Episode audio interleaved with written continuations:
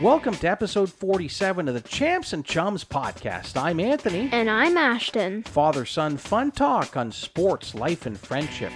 Coming up on episode 47, a tip of the cap to sports fans in Canada and to the world. We'll go one on one and best of with national award winning producer, director, writer, and author Craig Colby. Father Son Free for All will cap off our very best of. We'll go gold, silver, bronze for favorite father and son sports caps. And we'll head for home on episode 47 with our special segments All Pro Go, a Did You Know Sports Spotlight, and Champs and Chums personal salutes to our stars on and off the field. That's all coming up on episode 47 of the Champs and Chums podcast. Thanks, Thanks for listening.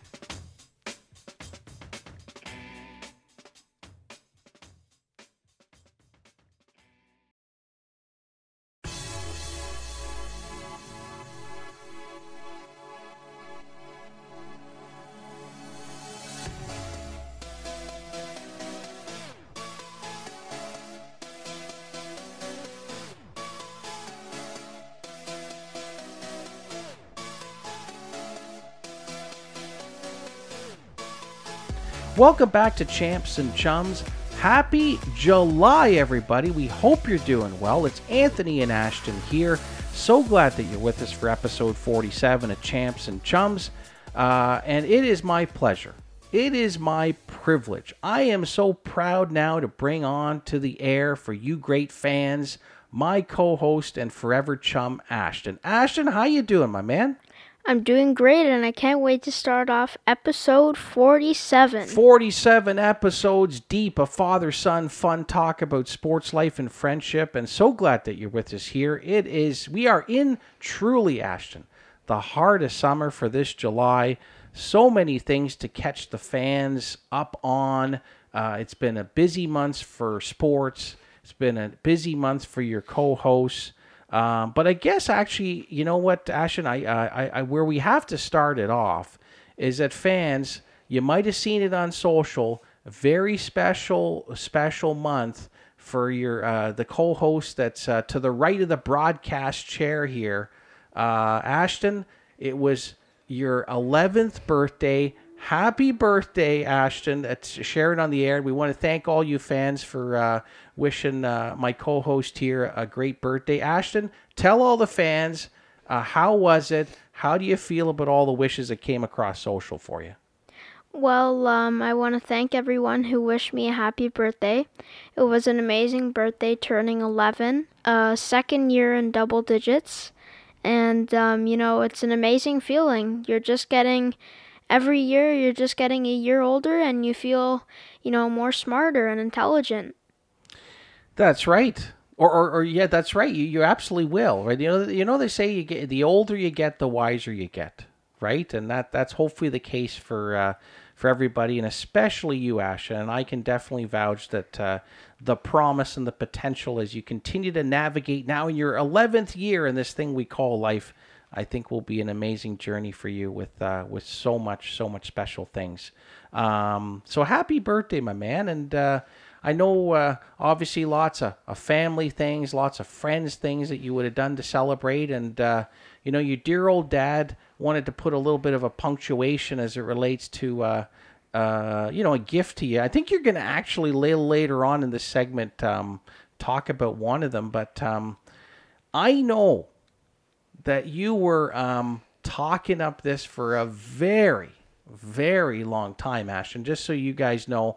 Um, Ashton is a big fan of the Blue Jays, as you've seen, heard, and discussed on our channels. But um, he always wanted to get this this uh, special jersey. Did you want to? Did you want to tell the fans, Ashton?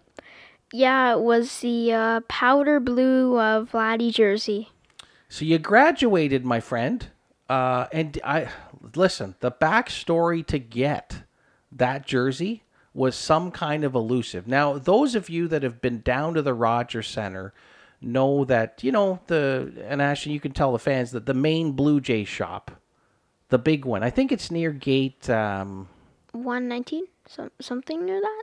It's around that 119 section area, but I did, uh, sorry, I can't place it right now. But uh, you know, you could probably get pretty good inventory there. But when anything outside of that, I mean, it, it's it's Hudson Bay rules, guys. Like trying to find this stuff. So I went on a quite a journey over. It was probably a three day span to try to, to to nail this down for you. And uh, shout out to the good folks at Bramalea City Center at Lids.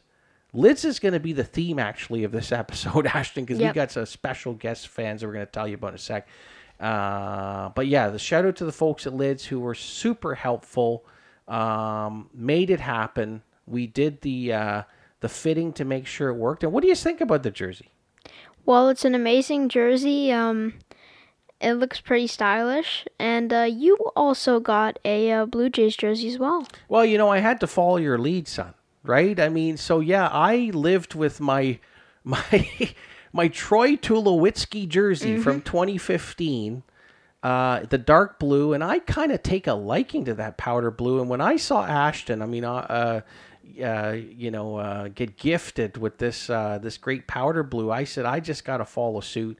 And uh, my favorite Blue Jay, and he's probably not one of the most popular, but I got to tell you, he is one of the most talented, sort of fall under the radar guy that's having an outstanding season. Number 15 for your Toronto Blue Jays, number one in this co host's heart, that is Whit Merrifield Two hit wit. two hit wit, more like four hit wit at the time of this recording. He had a massive game against the Dodgers last night. Anyways, folks, Ashton, yeah, thanks for interjecting there. Yeah, I, I got myself a, a Whit Merrifield jersey and uh, going to proudly wear it as I head down to the ball yard. Dare I say, not just for regular season games fans, but hopefully some playoff action down at the Rogers Center. What do you say, Ashton? Yeah, I mean those two jerseys are really really nice, and it's it's actually surprising that they don't have like many Merrifield jerseys in the J shop. Well, you know, your dad's always prided himself as, as kind of a very unique guy, right? And so, you know, everybody's getting the popular stuff, the things that are, are fully consumable out there in the world of commerce and retail, right? Like but Vladdy, like Vladdy, Bo, Georgie, Georgie, uh, who else? Uh, maybe Romano. Would you put Romano in that category? maybe Chapman, Oh yeah, Chappie for sure. By the way, well, so many things to talk about. The Chappie too. Kiermaier for sure. But but Whit, he kind of falls into that category when you pull back the numbers and you look at the the compliment. I feel like I'm selling this guy. It could be his agent, Ashton. The speed as a veteran player, he's 34 years old, came over in that deadline deal, folks. Actually, wow, so much to talk about. At the time of this recording, we are days away from the MLB trading deadline on July the 31st. It could be a huge, huge day for the Toronto Blue Jays if they can land some more key pieces. Lots of rumors bandied about about Shohei mm-hmm. Ohtani Ashton. Yep, Whether he's com- coming as a Blue That Jay. that would be the big find there for the Blue Jays, and I think that would be a really big move, and I think would be a pretty bold move if they picked up Shohei. Oh man, it'd be it would be like I mean, you know, well I, I I'm just thinking about it now, folks, and I I am actually just I, I'm actually, I'm, I'm at a loss for words. What it would be if this? I mean, you'd have to mortgage the future in a very big way. For sure. Um, but anyways, we digress because I'm coming back to the story about Merrifield, right? And yeah, he just falls under the radar. But I feel like yeah, you're right. I don't think I've actually seen anybody wear a Yeah, Merrifield yeah. jersey at the park. Yeah, it's kind of weird, and uh, it's you know Merrifield's a great player. He's a great fielder. He's you know he can play left field. He can play second base. You're so right. Yeah. Um, he's got the speed, he's got the hitting, Yeah. and he's just an amazing player. And I think with Shohei, um, if they pick him up, it would be a big, bold move, especially in the second half of the season. Like if they had him during the playoffs. I mean, Ashton, I mean, you are going to have to give up a king's ransom to, to, to, to pull. I mean, listen, I mean, all the faith in the world. I mean, these are why these guys get paid the big bucks to make big decisions. So, I mean, I don't see this coming in, but there's rumors that are three teams involved in, in getting Shohei, and among the three, everybody, your Toronto Blue Jays. Can you imagine if they can pull that uh, together? They would have to mortgage the future.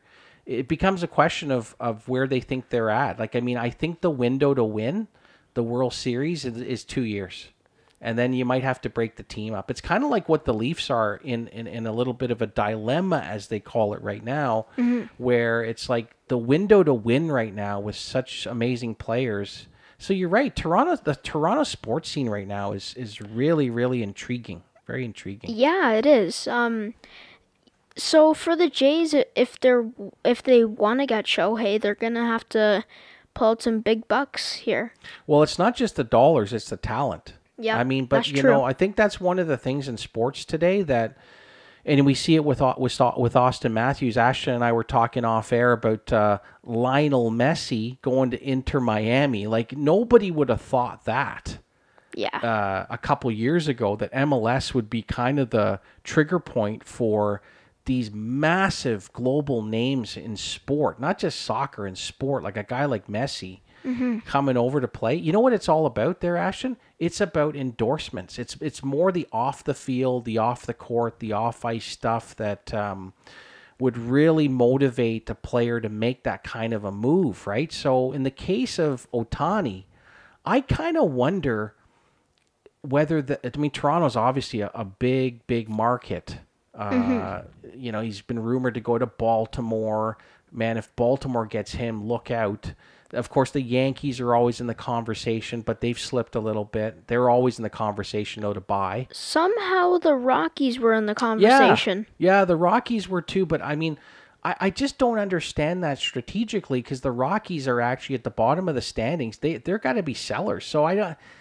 They, you know, I'll, I I'd love to be in a fly on the wall uh, for some of these conversations from with big time agents and big time players and organizations who are looking to muscle their way in, not only just to win, but to win for a long time, right? So, yeah, sports is a big business today, and I mean we're taking this in a in a in a totally different direction. But that's why they call it father son free for all, everybody, because your co-hosts here are talking about some real fascinating topics. But uh, yeah, I mean, um, let's let's bring it back here a little bit, Ashton. Um, because we I don't want to I'd be remiss if I didn't celebrate your birthday with a little bit of drink, right? And you know, you're only 11, right? So there's some special things that your co-hosts have done here. Um, uh, if this uh, podcast was brought to you by video version, you'll see that um, both Ashton and I have celebratory drinks. But Ashton, you've got the most special one, and it's kind of was a major find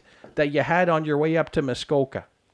Uh, yeah. I mean, uh, Prime. Uh, probably one of the quickest growing sports drinks in the world, uh, made by KSI and Logan Paul. It was a really smart idea by them because this is just growing really, really quickly. And in Canada, you can only get four flavors, the four main flavors uh, blue raspberry, ice pop, tropical punch, and lemon lime. Lemon lime.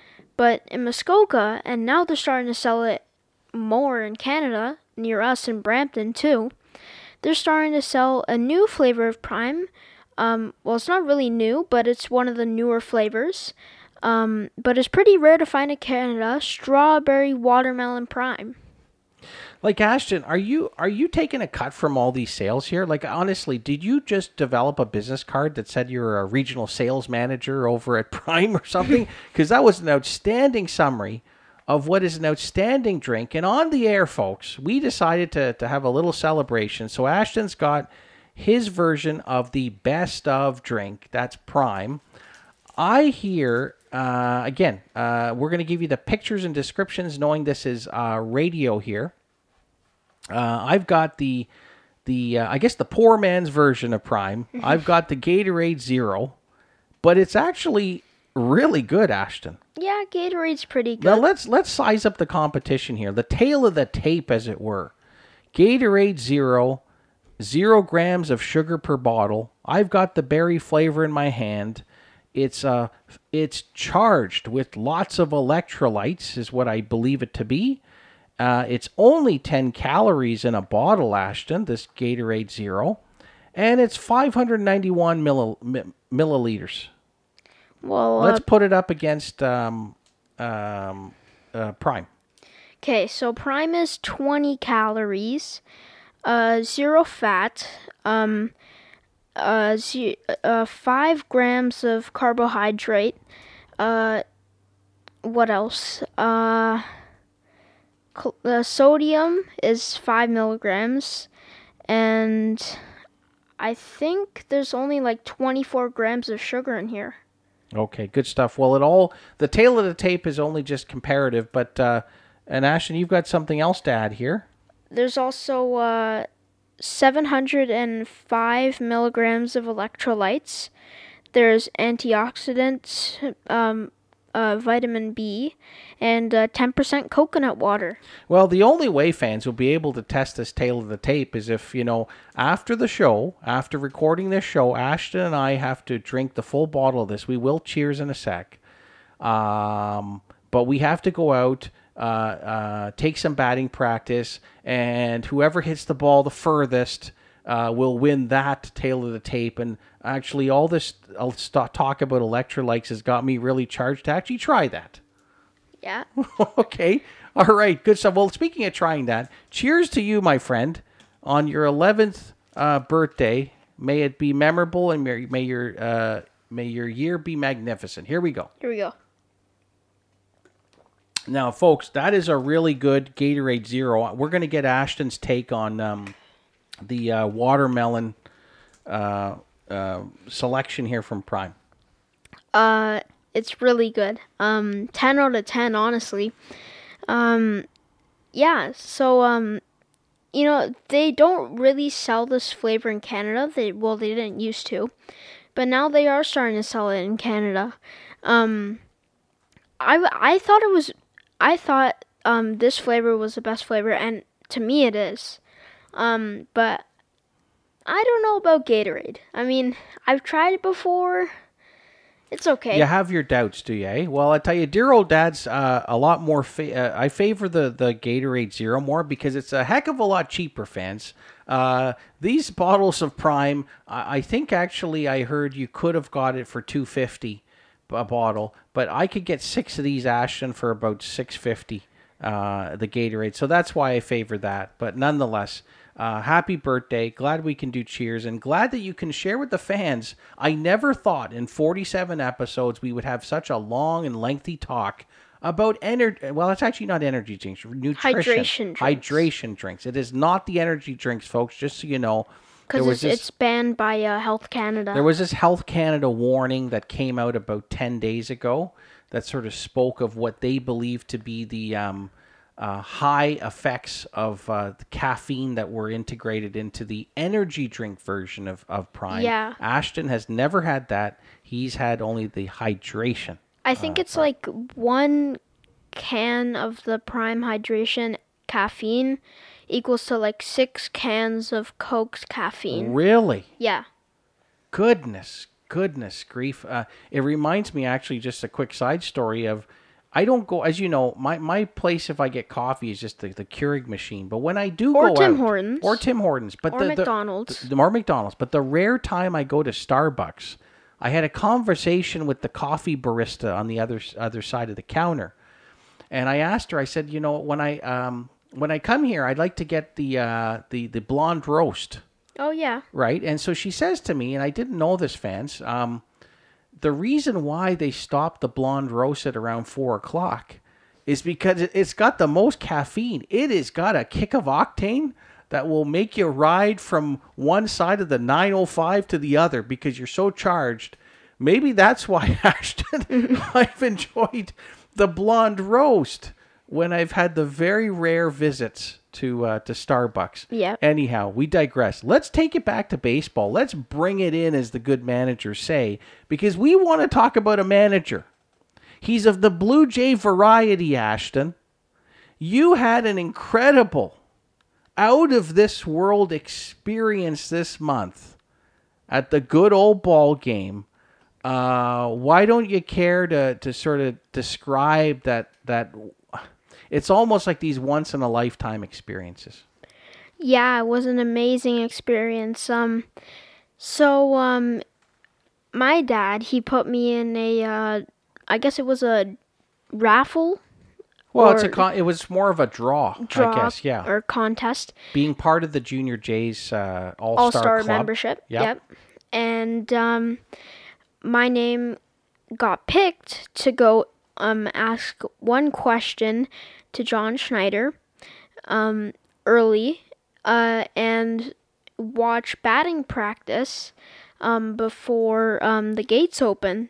So I was like, oh my gosh. I remember sharing the news with you the Monday leading up to the Saturday I was jumping all over my bed. He he he rolled around in his bed like he was sliding into second.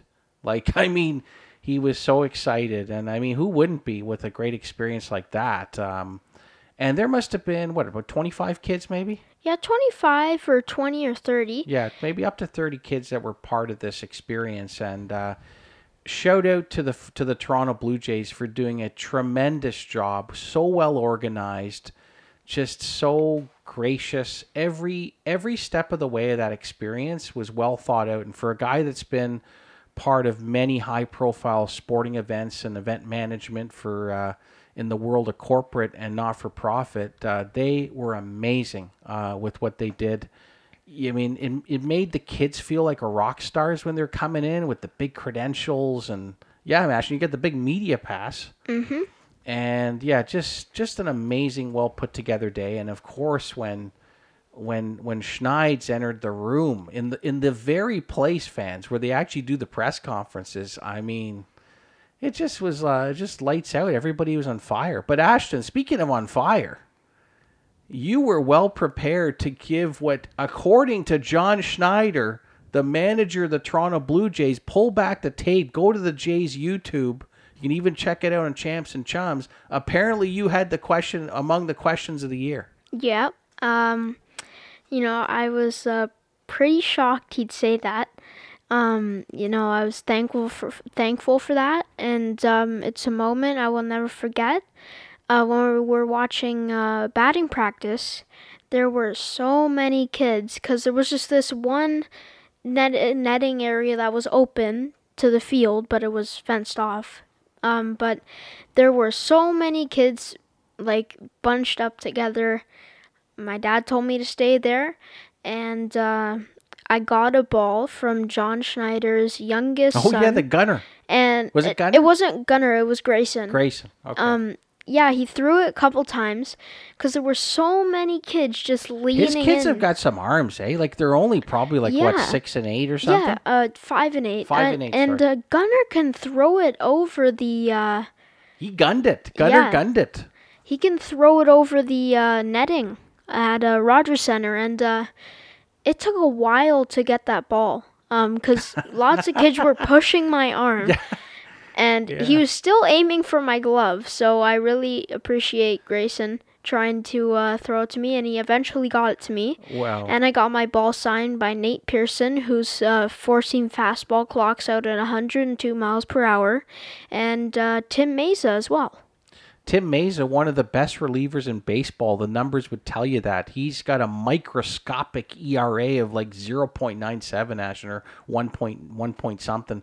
Anyways, yeah, incredible experience. And you know what? You say that you were shocked uh, and, and couldn't believe that, that, that Schneids would have responded to you that way directly. I'm not surprised at all. I mean, you know, uh, we've we've talked about this on Champs and Chums. You've heard it about it from our best of guests. When you prepare for the big moments and you can actually rise above and do it different and and and be uh, prepared to be great and to believe that you are great, uh, it's no surprise to me, Ashton. I mean, you nailed it uh, in terms of um, being different, engaging him in a conversation. It's all the things we talk about on Champs and Chums. So it came as no surprise to me on how well you did in front of that uh, audience of uh, of people. And uh, yeah, again, check out the Blue Jays uh, YouTube channel. It's all there. And also our champs and chums right across social. It's uh, an incredible experience for this young man um, uh, sitting next to me. Uh, well, you know what, fans? We're to keep this this loving on baseball going because it's been a big. Speaking of Blue Jays, it's been a big year for the Blue Jays. A lot of focus on them, but it's been a big year in our own community here in Brampton for our own Blue Jays, the under 11 version of the Blue Jays in Brampton minor baseball because these boys are and, and ladies ladies are coming on hot. They are coming on hot and I uh, was witness your unofficial statistician here everybody to probably one of the best baseball games I've ever watched at the minor pro or community level. It was outstanding. And Ashton, you played a big hand with your team, but you played an amazing hand in what was a come from behind victory. Uh, why don't you just share with the fans what I believe is the game of the year? Okay, um, so we were playing the Red Sox. They're probably like the third or second best team in the uh, league, um, and we we've beat them before. Um, but this time was different.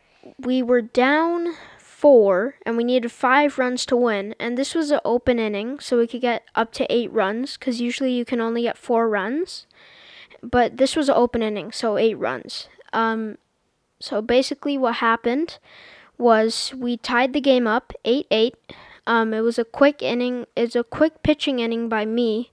Just uh, pr- and, and you needed that. Like, yeah, I we, mean, we needed it. To, if you didn't get before eight o'clock and actually close the door, you wouldn't have been be able, able, to, play. play. Yeah, and um, uh, we had the game tied eight eight. Um, you struck out the 3 2. I, I just want to set the context for what was a miraculous victory.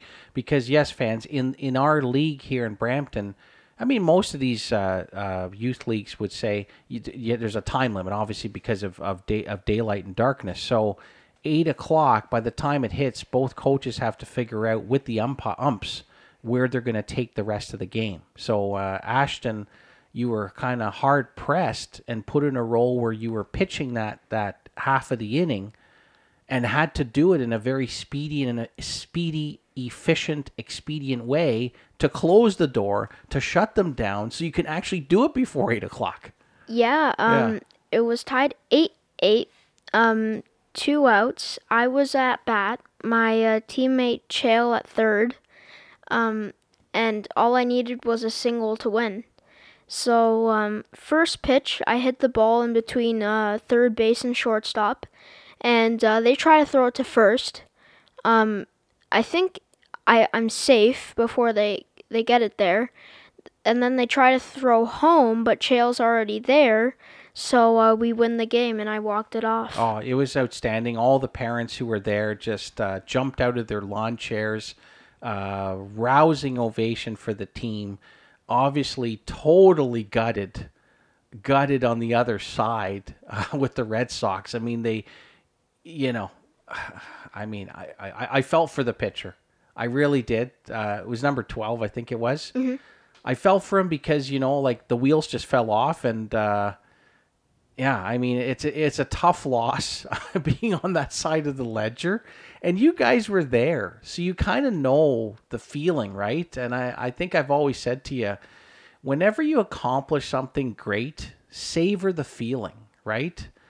Um, you know, enjoy the moment, know what it took to get there, and because you guys have had a lot of tough losses, right? But I think you know, and Dan, you know, many of our guests have said it, said it uh, on the show. You learn a lot from defeat. You learn a lot about yourself, your team, the opposition, what's in front of you, and you hopefully adjust to get better. And man, I I was so proud along with all the parents that were there. Your coaches were just unbelievably shocked at, at that. And uh, yeah, I mean, for you to shut the door and do it, do it with such efficiency to get to get us into the to the last half of the inning, where they were down four. There was uh, some real drama on the base pass. I mean, I got time for all the players on your team. Uh, some of them, uh, their speed levels of a, are varying degree, much I would say for all the all the parents too. But to see that all unfold, there was like a play between second and third where there was a little bit of Keystone Cops going on, and then a someone miss, the pitcher overthrew he it. He overthrew it. and, And then the Chael bounced over to third, and I And think Patrick Patrick's came home. Patrick came home to tie it, and then you come up to the plate with the game on your on your bat, Ashton. The game was in your hand, and I told you this as I I always fans when I do my uh, unofficial role as a statistician for the team, an official scorer, unofficial scorer. I always sit behind the plate because I want to feel the game. I want to know what's going on.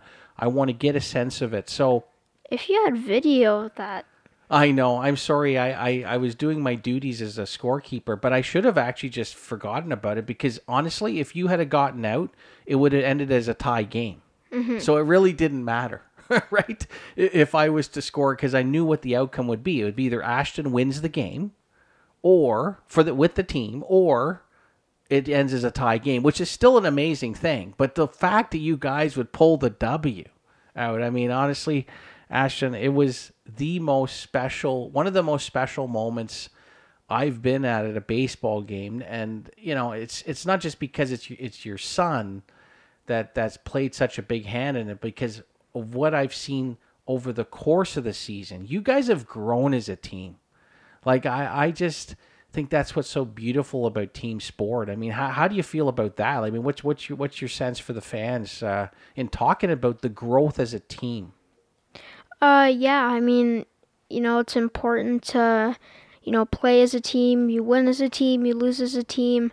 You know, you, you learn from these experiences. But, you know, my for my first year playing with a team um, in baseball, you know, it's been a great experience. Um, we've, you know, um, had some tough losses. We've probably we've lost by one, and it it probably it was a bad play, but um, you know, we're starting to do good. We're on a two game winning streak right now. Yeah, at time of this recording, um, you can make it three. You're playing the top team in the league, the Tampa, uh, sorry, Tampa Rays, the Brampton Rays Mm-hmm. tomorrow night at uh, I don't know what the park is, but uh, yeah, I mean, you guys are coming together at the right time. Like, I mean, you could sneak in there and do some damage in the playoffs. Mm-hmm. Yeah. You know, so good stuff, man, my man. Um, really proud of you, and uh, what a season it's been. You wanted to add a few more things. Um, when I when it like last Wednesday when I hit that ball, um, I Well, I got video of that after they came to serenade you. honestly I got that. I did not know what to feel. I just ran to first, stood on that bag, watched Chael come home, and then I heard the ump say, "That's the game," and then I started celebrating. It was it was an amazing feeling. Wow. You know, bottle that, savor it with your team. You guys all played a role in that come from behind win. I mean, you all are, I mean, also we're also proud of you guys just in terms of how you've grown as a team. Your your game has improved. You, the baseball IQ's there, but I want to as, as your co- I might if Coach Marco and Coach Adam and Coach Gio were were listening to you right now, they would say, "Ashton, no, you don't just you don't you don't just get to first. You run through first. Yeah. So remember that. I know when they hear this episode, they'll probably say the same thing. You're you're you're running through first, right? Whatever Chael does in crossing the plate, it had nothing to do. But obviously, you you you you, played a big role in that, and we're all so proud of you. And and playoffs, everybody, playoffs coming up uh, next month, and you'll hear about how that goes in our next episode. Um, well, listen, we've gone on a quite a marathon for Father Son Free for All, and we've talked a lot about um, baseball. And of course, when you talk about baseball, there's a lot of things at the top of the list, top of the list that are fun about it. But one of the most greatest things, actually, uh, Ashton, is um, what's uh, they wear on top. Uh, and what would that be? That would be caps or lids. That's right. And caps or lid is as lids have taken on uh, a big theme. Uh, I know you fans would have many, many favorite ha- sports hats, and they all tell a story. And we have got the best of guest to kind of take you through the lore, legend, with some beautiful wisdom, inspiration, stories that'll make you laugh, stories that'll make you smile, stories that'll make you cry, but more importantly, that'll warm your heart. Ashton, tell the fans who's coming up on episode 47. award winning producer, director, and writer and author Craig Colby. Oh, what an outstanding guest we have on episode 47. Award winning storyteller. You don't want to miss this. Craig Colby. What an amazing interview with this uh, this man. Um, so inspiring. Um, you, you know, it's not it, not everybody has this talent to tell a great story, right? And you need to listen to, to this segment with Craig because boy, can he yarn a wonderful story. And he did that, Ashton in this wonderful book, which happened during the height of the pandemic, in the height of lockdown, this creative and talented media pro came up with this idea and he captured the power of social media during a time when so many people um, just needed that sense of connection. Uh, he brought that together and built a wonderful community in all caps. Um, not only is is it a book available in um, where all great books are sold. I mean, whether it be Amazon or um, uh, Coles, Ashton, um, those those kind of places, you can just go to Craig's website, right? That's um, uh, and we'll get you for that on the show, um, ColbyVision.net, and then you go to the section where you can find out more about all caps. But what I was going to say is that this is an award-winning book. The prestigious Canadian Book Club Awards awarded all caps just last year uh, with a category win. So it's a great book. We'll make sure we put it up on our social media too, the links where you can grab it. That's Craig Colby, best of guest coming up on the show. Okay, Ashton, so now it's time to get to our um, gold, silver, bronze, father son free for all. And this whole um, uh, great theme of caps, and we're going to give a tip of the cap in our own rendition because we are going to share with you. We went back into the um, to the legend of sports caps um, that we have, and we're going to give you fans our gold, silver, bronze for favorite father and son sports caps. So this has been a lot of fun doing that, Ashton. I mean, I reached back into a a, a um, a uh, you know a Rubbermaid container full of fascinating sports hats. And you know, as Craig mentioned, every hat has a memory. And I, you and I were talking off air of some of the fun ones. I can't obviously include them all here in this gold, silver, bronze, but what were some of the ones that you were fascinated by as we went through my sports hat collection? Well, I love that OG 1993 Florida's Pan- uh, Florida Panthers hat. Yeah, we're here in the broadcast studio. I'm kind of looking for it now. I think I, I left it out of the broadcast uh, studio, but you really put your eye on that. What what actually attracted you about it? That's like a 90, 1995 96 Florida Panthers hat, Ashton. Yeah, I mean, just the you know the logo, um, the the Panther uh, their old logo, the panth with the panther jumping out. Um, you know, and the uh, I like the crest with the uh, the uh, hockey stick and the palm tree. I like that, and uh, you know, it's a really nice hat um, to wear. That's awesome, man. Good stuff. Well, uh, I don't want to steal your thunder. Let's get on with the segment. This is Ashton's bronze medal for favorite sports cap. Ashton, take it away. My bronze medal is my first Blue Jays hat. Wow. Well, why don't you describe it for the fans? Is that uh, a new era hat? Was it? Uh, I, I, believe it was. Uh, that's a real MLB hat. It's a it's a fifty nine fifty. Everybody. New era, yeah. New era cap. And uh, what what? Why don't you describe it for the fans? Why it's so special to you? Well, you know, um, it's it's special because uh, you know, it's my first. It was my first Jays cap, and um, now that I'm a huge fan of the Jays, I mean, um, it it just means a lot to me to, you know, have this hat, and uh, it's got some signatures on it as well from when we went down to Buffalo to see the Bison's play. That's right. That's right. Some real, actually, some World Series champs. Speaking of champs, uh, I believe that was the summer pre-pandemic. Went down to Buffalo and that great ballpark, uh, Sahlen Field. Um, and there was an autograph signing with I believe it was Duane Ward and and Devo White. Yep.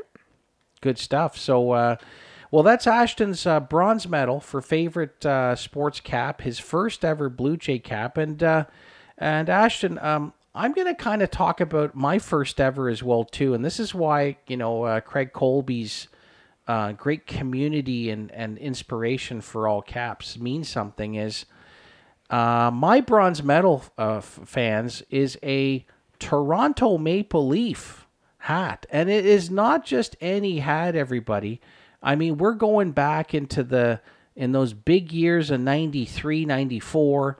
This is an authentic Toronto Maple Leaf center ice collection, Ashton. A center ice collection.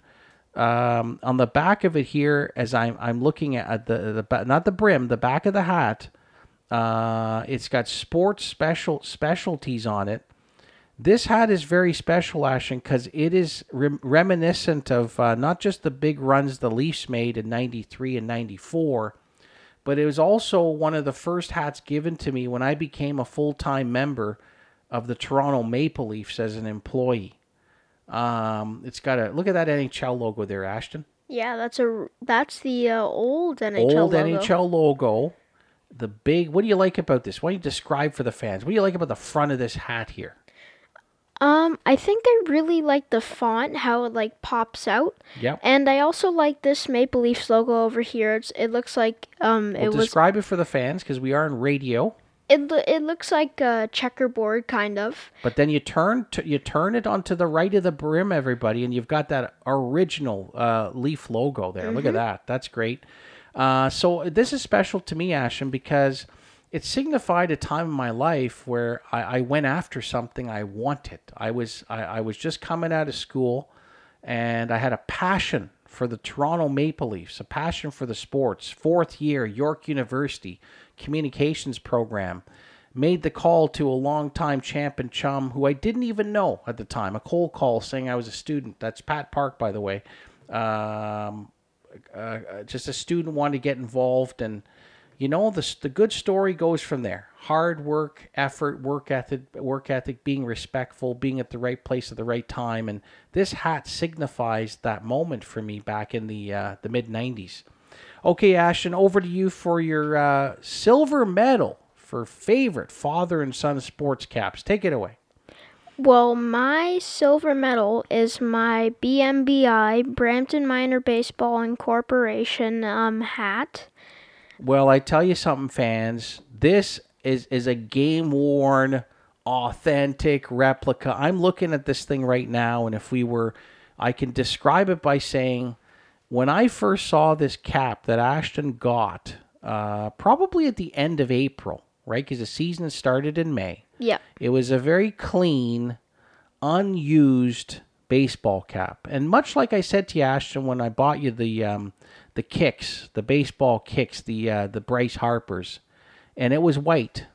I said, you, if you're getting this dirty, that's a great thing. And I look at this cap now, Ashton. it is a very dirty uh, baseball cap, which tells me that you've been putting the work in on the field. what do you think? Yeah, um, I've had some of my most like memorable moments wearing this hat. Um, pitching, um, obviously, I, I actually one time in the tournament, it was our last game. We were uh, we had two wins that day out of three games, and we were playing the Orioles. That was our third game. I came in cold, without no warm up, cause um my, uh, my teammate Shale, he had just hit it inside the park home run, and he was gassed. Yeah, yeah, yeah. He needed some, uh, just some rest. I came in cold, got a one two three inning, and I got another one two three inning against the Cardinals, and um, I've made some amazing plays, amazing amazing catches. Um, last Wednesday, uh, uh, me At the time of this recording, yeah, last Wednesday, uh, me and my teammate Mateo, uh, we we did a double play as him being remember that. shortstop and I was third. that was the first. Actually, thank you. That was the first double play of the season. Yeah, it was I the was first sitting double play behind the that- seats, the, the the best seats in the house. Everybody, I didn't have to pay a lick for it, other than just being an unofficial scorer. But yes, we. I was saying to to Ben's dad that that was the first double play of the season. But we did have a double play Oh. in the tournament. Oh, sorry about that. Okay. Patrick caught it in Okay. foul ground at third Well, if he caught it in foul ground, how was how was it a double play? because the the runner at first forgot to tag up. Okay. Okay. Okay. Interesting. Interesting. Okay. Well, good stuff. Well, sorry, I, I interrupted. Keep going.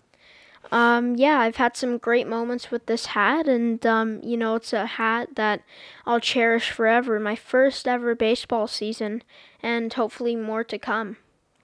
Well, I, you know, like think about it, f- uh, fans. Our best of guest Craig Colby was so inspired because he saw his own personal collection of sports hats and how that once he even just looked at it, it drew upon so many memories. And Ashton, just to hear you uh, run on all the tremendous memories you've had just by looking at that hat tells me that Craig is onto something pretty, pretty magnificent and special. Good stuff. All right, it's over to Dad for uh, my silver medal, and um, I'm going to take a page out of the Blue Jay book. And uh, Ashton mentioned one of his first Blue Jays, um, uh, his very first Blue Jay cap, and during that same year, I actually got a cap myself. It's a Toronto Blue Jay. It's a new era cap. It's uh, let me see the size here, Ash. Oh, it's well. First of all, fans, it is not just any knockoff. It is MLB genuine merchandise. This thing, I tell you, has a lot of stories. It's gone all over the world, I think, in, in travels. But what I wanted to say that on the inside of the cap, during that special event that Ashton spoke about, there were two World Series um, uh, champions from the Jays, from the '92 team. That was uh, was it '92 or '93? I think it was '93 actually. Now that I think because Devo White, I don't know if Devon White was part of the '92 team, but anyways, uh, Duane Ward, Wardo, uh, had a chance to meet him and Devon White, and uh, this is a, a wonderful cap. And now that Ashton's shown and professed such a love for baseball, it means a lot to me when I look at this hat now and think that that was a a great pr- a pilgrimage over the over the border there uh, for what would have been just a few hours to enjoy an amazing amazing day at the ballpark. So that's my silver medal. Okay, fans, it's over to Ashton. He's getting his um, his gold medal uh, sports cap ready, and Ashton, take it away for your gold medalist. Well, my gold medal goes to uh, a. Um, I got this hat for my birthday. A white, I guess it's a retro 92 93 Jays logo. Um, and it's a uh, Cooperstown collection hat. That is one fine looking hat, my man. Like honestly, that uh, again, shout out to the good the good folks over at Lids at the Bramalea City Center for fitness fitting you into that. Um, they were really helpful that day to make sure you got what you needed. Um, now, what, tell all the fans why you love this hat. Well, uh, it's a really nice looking hat. Um, it's nostalgic with the uh, 92 93 logo on it. And uh, it's it's a beautiful hat. Um, it's all white and um, Cooperstown special yeah, too, eh? Cooperstown special. It it it looks amazing too. It's just a really clean and nice hat. That's great. That's great. That's a nice looking hat. That's Ashton's gold medal from just this year, a Cooperstown special. It's uh, a great Toronto Blue Jay retro cap. And speaking of retro and going back in the day, Ashton, it's now time for Dad to unveil his gold medal. And I shared this for you too. The the tag is even on this. This is a 1998 Stanley Cup final. 1998 Stanley Cup Final uh, uh, cap uh, sports cap Ashton. What do you says that a new era? Yeah, this new era. New era. It's um, it, it's got all the the the cool uh, buttons on the back. Uh, Yeah. I, I- how did Craig describe that? A, a I fl- think it's uh not a fitted back, but a strap back. strap back. The strap back. That's right. So it's an official licensed product. officially licensed product from 1998. Ashton. Ashton, what were you doing in 1998? I was not born. You were not born. I so here's the story, folks. As I look at this hat, and I'm looking at it right now as I'm sharing the the lore of this black, beautiful NHL officially licensed hat with you that says 1990 Stanley Cup. Is your co-host was there? Your co-host was at the 1998 Stanley Cup Finals. So this is a time, you know, we, we were all we all kind of take it for granted that the Leafs can make the playoffs. So during the 98 season, uh, it was a tough season. We had some really great players uh, on the team. You know, Mats Sundin included. We didn't get Cujo that year, but we didn't make the playoffs. Um, Mike Murphy, good man, great coach. Just was, you know, we we we fell short of making the playoffs. So, so the NHL had to select uh, a couple PR guys uh, from or PR representatives from uh, other teams who didn't make the playoffs to represent the NHL when it came to the Stanley Cup final because they just had more media requests. So I got the assignment and being selected by the NHL to represent them down there with some of their other PR staff. And this was the series Detroit and Washington. Detroit and Washington, Ashton. So Steve Yzerman would have been on the team. Um, you know, uh, uh, uh, Fetisov would be on the team. Um, uh, you know, Fedorov would be on the team. Uh, I think Chris Osgood was was the goaltender. Chris Draper was a plugger on the third line, and on the Washington side, you had guys like, you know, Peter Bondra that was on the team then. Olaf Kolzig, you remember Ole Kolzig had a had a had a real cup of coffee late in his career with the Leafs actually. Um, and uh, anyways, the reason I'm mentioning how special this was is I was there at this '98 Stanley Cup final, and I was saying off air to Ashton as the story goes. Um, there I was, just in outside the dressing room, and there's a long hall, f- fans that would go from uh, right to the ice level or near near ice level, where I saw Ashton. I had a chance to meet Stanley again, and there was the Stanley Cup held by two keepers of the cup. Who are the two keepers of the cup, Ash? Uh, Phil Pritchard and uh, Craig, Craig Cam- Campbell. Craig Campbell and Phil Pritchard from the NHL. There they were, white gloves and all. I just was like just a, a foot away, Ashton, from the Stanley Cup in 1998 being wheeled out. When uh, Detroit had won that series actually in four games, they won it on home ice. The place was electric. I was standing at the bench, Ashton, when all of this was going on. It was an incredible moment, and as I look back on at this hat, it tells a tale of many years gone by, but it tells you that stories like this in sports can last forever. All right, good stuff, everybody. It's been a, an amazing father son free for all segment, but now it's time for a break. Ashton, why don't you take us to break? This ends our father son free for all segment. More father son fun talk coming up. You're listening to the Champs and Chums podcast.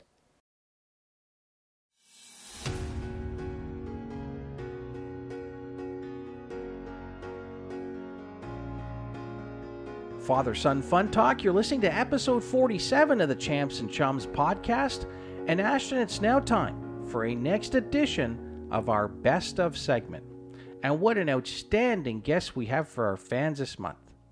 Hey, Ashton, I got two questions for you, my man. Are you ready to go hats off with a sports salute on episode 47? Sure am.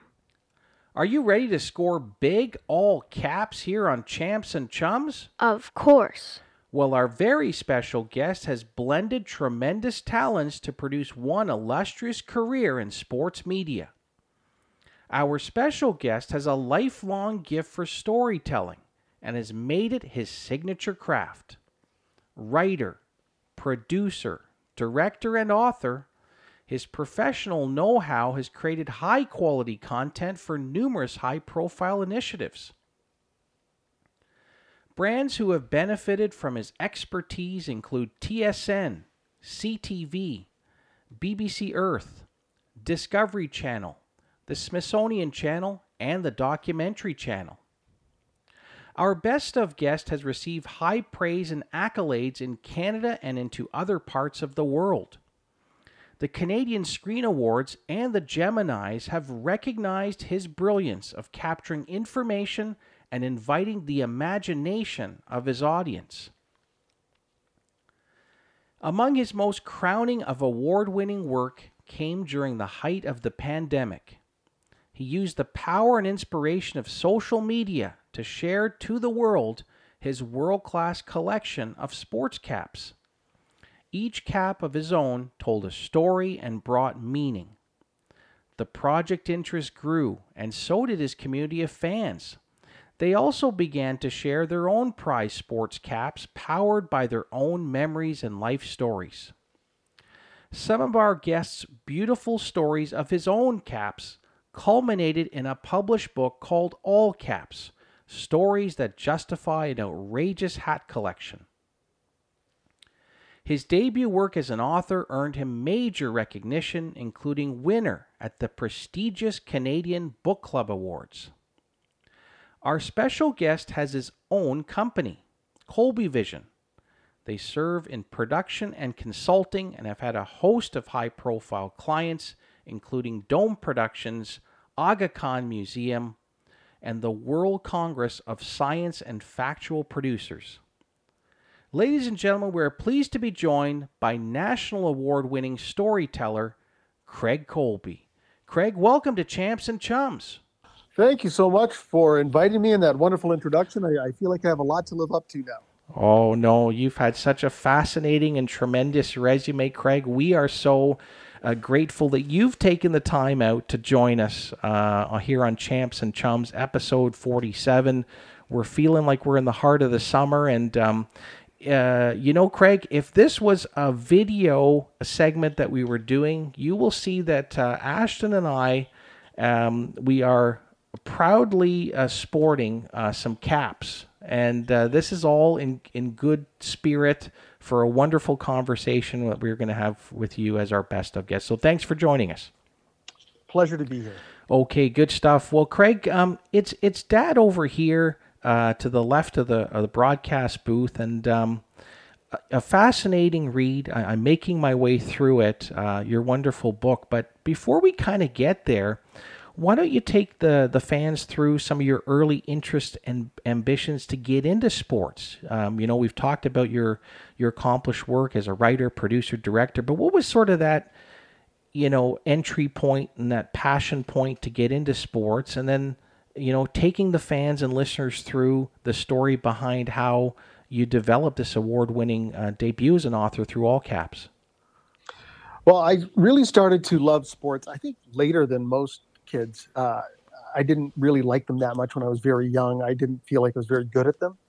Uh, but when I started playing football in high school, I really caught the sports bug, uh, and that really uh, expanded more when I went to the University of Windsor, which is across the river from Detroit. My family's originally from Michigan. I lived in Michigan when I was younger, so you know I really had a passion, particularly for the Detroit Tigers, and the chance to go over there really uh, occupied a lot of my time and, and headspace during university. My dad says I studied in sport. I majored in sport Detroit. Uh, he's not wrong. yeah, that's right. And yeah. there's a woman who uh, was in the resident system there. I was in charge of a Florida residence. She was in charge of a of a whole residence. Mary Ellen Carlyle. She was there for career day with TSN, and uh, she brought in my resume, and then I hounded them for a year before they hired me. So that's how I got into into sports television. Uh, it was really just loving sports and you know bugging somebody until it became easier for them to hire me than keep deferring me. Well, that's amazing, and yeah, we've heard we've had uh, other past guests on the show. Uh, just recently, as I'm hearing you talk about your story about uh, you know being determined and, and getting that right break, and yeah, I mean Mary Ellen Carlyle is a is is a great name in sort of that sports media sector. I mean, it's uh, Mike Ross, we had the the Toronto Maple Leafs public address announcer on a past episode, and he sort of talked about that, sort of that, you know, dogged determination, you know, just to keep moving within the space. So, so to keep uh, this great journey for you moving in sports and to put a uh, you know a great spotlight on this wonderful book, and we're going to talk about how one can pick it up uh, a little bit later in this good chat. But how did it all come to be with this great debut that you made during a pandemic, no less, with all caps? Well, I mean, you told a lot of the story in the intro. Um, I can tell you that I I didn't really envision this as, as anything more than just wearing a different hat every day while we were locked down. And when I put the first one up and people started sharing their hats, uh, I knew I was onto something because we were connected in a time when we're all isolated. Um, so that was a big part of it. And just getting up every day and picking the hat and grouping them into little sections and uh, putting them out there and, and hearing from other people. Uh, that was great for me. And it was great for some of the other people. There's one gentleman, Jim Nottingham. We've never met in person. We became Facebook friends, introduced by a distant relative, and he started sharing you know, his Vietnam hats. He was a Vietnam veteran, and people were thanking him for his service, which he hadn't received when he came home from the war.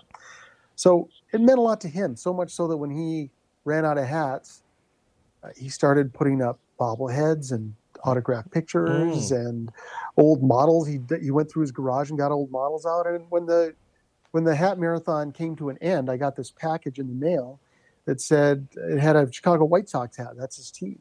And he sent me a note that said, You're the best friend I've ever had that I've never met. Mm. That meant a lot to me. And he said that it helped him get through the pandemic. So that connection was sort of the basis of all of this. I also started telling my own personal stories behind the hats, shorter ones. And so that connected me to my own past. And the marathon went on for a long time. It was like 125 days. And I thought that I was now outed as the crazy hat guy. but the funny part of it was when it finished, people said they were sad that it was over and that they missed it. They were going to miss it. And that's when people started encouraging me to write a book. Uh, and relatives in my family who are writers encouraged me. My brother's the opinions page editor for The Star. He wrote a national bestseller with PK Subban's dad, Karl he said there thought was a market for it. But when my mother asked me to do it, then I knew I had to do it. She is, was a writer for the paper in Thunder Bay. She put out her own book. She started a writers festival, and she enjoyed all the ceremony and attention that went with her book and my brother's book. And I know she wanted that for me. So when your mom asks you to do something, that's when you do it. That's amazing. That that's really great, and uh, yeah, you, you spoke about um, this this chumship, this friendship that you built with Jim, somebody who you actually haven't met, but uh, over the course of a real di- difficult time. And I mean, I think that's kind of where I really think, boy, what a source of inspiration this this project became, and um, helping people through a time when, when it was really tough. And uh, you know, it gives you know the the pause that we all had to take gave people a time to really look back and think back and it was uh, it was neat to hear that story about Jim kind of going back into the garage and pulling more than just a sports cap, like other kind of sports memorabilia. So that, that that's fantastic, and I'm sure you've got many many stories of of, of that kind of um, impact that you made. Um, Craig, I want to talk. Uh, we talk a lot about it on Champs and Chums about how important mentors have been, and with an accomplished career that you've developed um, in the many skills and talents and, and places you've been to you know, life mentors that uh, probably have helped you out in terms of, you know, just giving you a good shoulder to lean on for some great advice, great support, things to think about as, as you navigated your career in, in sports media. Can you talk a bit about some of those special people in your life and how they helped you build success, not only just as a media pro, but, but also as a person? Yeah, I mean, there are some real standouts there. I would say, you know, it starts with your parents there are a lot of lotteries you can win in life, but the parent lottery is the best one. And I won the parent lottery, and they they taught me a lot. Uh, they taught me to accept people for who they are. My parents never tried me tried to make me into a miniature version of themselves. They they watched to see who I was, and they encouraged me to follow my passions and my interests. Uh, they taught me to stand up for what's right. You know, our house in Thunder Bay was down at the bottom of a hill from the public school. And the office of the public school faced away from my house, which was a good thing. Because I think there are times if the teachers and principals saw my mom coming up that hill to deal with them after something had gone wrong with us, they would have barred the doors. so she really taught us, you know, to stand up for for what's right when something's wrong. I'll tell you a very brief story. Please. With that regard, uh, when I was I think grade four, grade five, our class was in a citywide singing competition, and at one point, they stopped all of us singing, and they made each of us sing individually, and then they told some of us, myself included, only to move our lips, don't actually sing. And when my mom found out about that, she hit the roof Mhm. and she went up there and told them, You can't do that to kids. And they said, Well, you know, we're going to. She said, Craig doesn't have to take part. He can just sit in class when that happens, which is what I did. And then my mom went up for a parent teacher night after the singing competition had happened. And they said, You know, we won that competition. And she said, No, you didn't. You didn't win that if you didn't let all the kids sing. Mhm. So, you know, that's the groundwork that was laid for all of that. And we also had big debates at our dinner table every night uh, about current events, everything. Everyone was encouraged to speak their mind, be armed with your opinions, but be ready to defend it. So I think all of those were really great uh, experiences for me at home. Professionally, I've had two people I'd consider a mentor Paul Lewis, who was uh, in charge of at Discovery Channel, at Discovery Canada, later Daily Planet at Discovery Channel. Uh, I was there when Discovery Channel launched. I really liked the way he dealt with people, um, especially difficult conversations. He kept it all very calm and about the work, not about the personality. Made it very easy to take bad news. Uh, and he always put it in a context that helped you understand it. I, I appreciated the way that he dealt with people. And also, John Panikar, who was my boss later at Discovery Channel and later on at High Fidelity HD TV, where we launched the first HD channels. He did a wonderful job, as he would describe it, of giving me a lot of rope, but not enough to hang myself. You know, really giving me the ability to do my job and check and sh- check in and make sure I'm doing it right, but giving me authority and autonomy. So those are the mentors that have meant a lot to me. Oh, sounds like really special people, including your mom. So shout out to to all of them if they uh, listen to this uh, this great episode forty seven with our best of guest, Craig Colby. And um, uh, uh, Craig, uh, speaking of uh, special people, it's now my pleasure to bring into this great chat with you our best of guest, my chum Ashton, who's got some questions lined up for you. Ashton, take it away. Craig, with reading your bio, um, I was most impressed with your work on TSN. And uh, with that said, Craig, you've had an outstanding success in your sports media career. Can you share with the fans some of your personal career highlights? I'd love to, Ashton. Thank you for that question. Well, you know, we all grow up with athletes that we admire and respect. And when I was in Michigan, still too young to really watch sports, but to be aware of this person, Al Kaline, his nickname was Mr. Tiger. Uh, he was uh, as ubiquitous a hero as Spider Man or, or Batman when I was growing up. And he was a broadcast for the Tigers while I was at TSN. So I and I had carried his baseball card in my wallet for years. He was known as somebody who was gracious uh, and kind and and you know a really top notch ball player in every way. So I had arranged to do a story on players, baseball players who had never played in the minors, which had happened for different reasons throughout baseball history. At that time, John Olerud was playing for the Blue Jays, and he came straight out of college. Al Kaline came straight out of high school. He was what was called a bonus baby, which meant that they, you could sign them directly out of high school with the big money, but they had to go directly to the majors. So I arranged to do an interview with him. I, so, I pitched the story at the, at TSN. They gave me the go ahead. I called him at his hotel room, which apparently you can do. Wow. And he answered and agreed to do it. Yeah, I couldn't Oh, that, that, wow. Does it really actually work like this? Yeah. And uh, yeah. he said, okay, meet me in the batting cage uh, at six o'clock. I think it was like one, 12 o'clock. So I rushed down to then Sky Dome and arranged, called the office and had them arrange for my credentials. And I, nobody does this, by the way. Nobody does this. I stood inside Sky Dome for the whole day waiting for six o'clock. Like the grounds crew was working. Jack Morris was out there pitching, wondering what I'm doing there in my shirt and tie, just standing there for hours watching it all happen, just just waiting. Uh, you know, six o'clock came. He wasn't out yet. One of my colleagues at TSN said, "Well, maybe you should go get him." I said, "No, no, he's going to be here." At six fifteen, out of the Tigers dugout, Al Kaline comes, and I start to walk over, and then I realized right now, Al Kaline is wondering where Craig Colby is. Hmm. Never thought that would have happened. So I walked over, stuck out my hand. I said, uh, Hi, Mr. Kaline. I'm Craig Colby. Oh, I was just looking for you. Al Kaline was looking for me. so I walked him over to the interview setup, uh, chit chatted with him. He'd just come from Baltimore and his family for, was from there. So I talked about that. We set up for the interview. I asked my questions. He's a fair bit taller than me, so he looked down at me when I asked the question, but then he gave me an eye line off the camera when he answered. Real top pro stuff. And we did our interview. I shook his hand. I didn't take out my baseball card, bad form, didn't ask none of that. Didn't tell him I was a fan. I just had this professional exchange with someone who I had admired as a kid. And that's about as good as it gets for a big sports fan working at TSN. That was a real highlight.